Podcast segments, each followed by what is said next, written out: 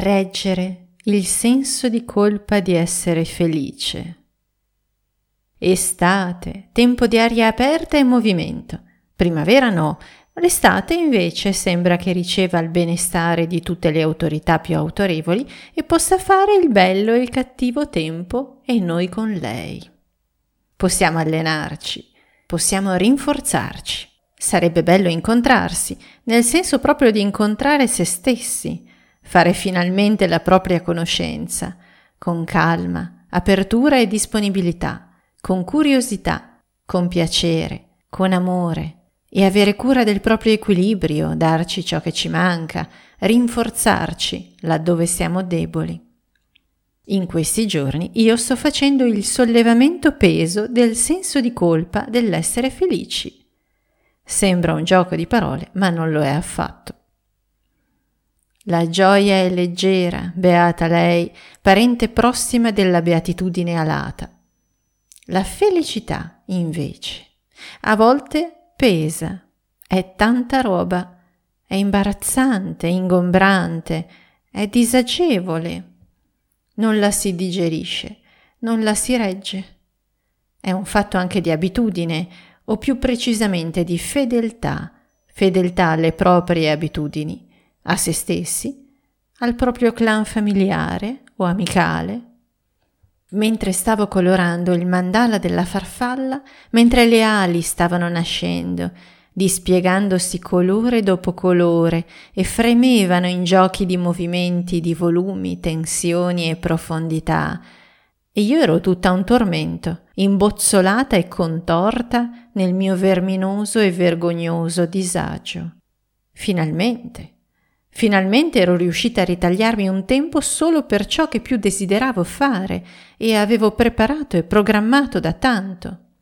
Ero lì nell'ambiente giusto, temperatura giusta, luce giusta, silenzio o musica e colore.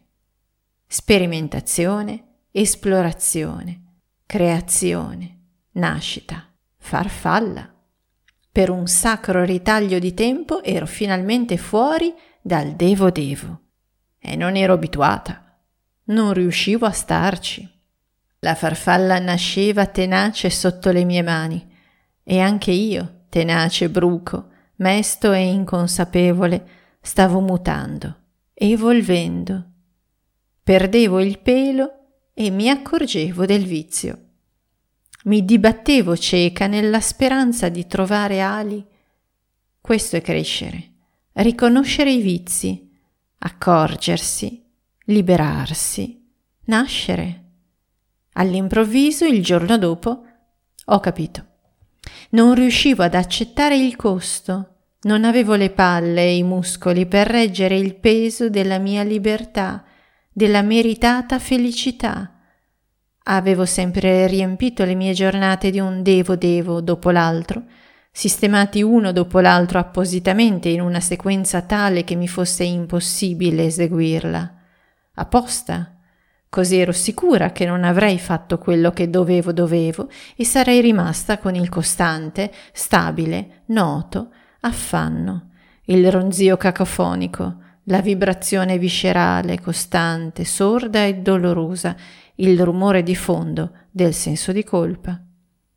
Ma meglio il senso di colpa abituale, per non avere fatto abbastanza, per non essere abbastanza, che il senso di colpa, quello sì, oltraggioso, ingestibile, nuovo, per essere felice, per vivere semplicemente ogni momento al momento giusto, nel posto giusto e godermelo.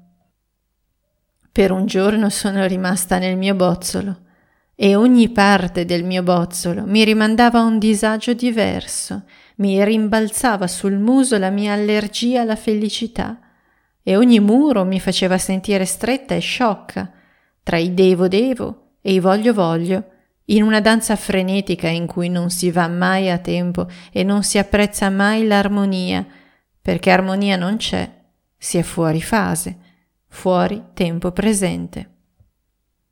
Il giorno dopo mi accorsi che vedere per la prima volta, sentire su di sé in modo semplice e crudo per la prima volta questa dinamica, aveva creato un distacco, una disidentificazione, una distanza, una nuova possibilità, una nuova libertà.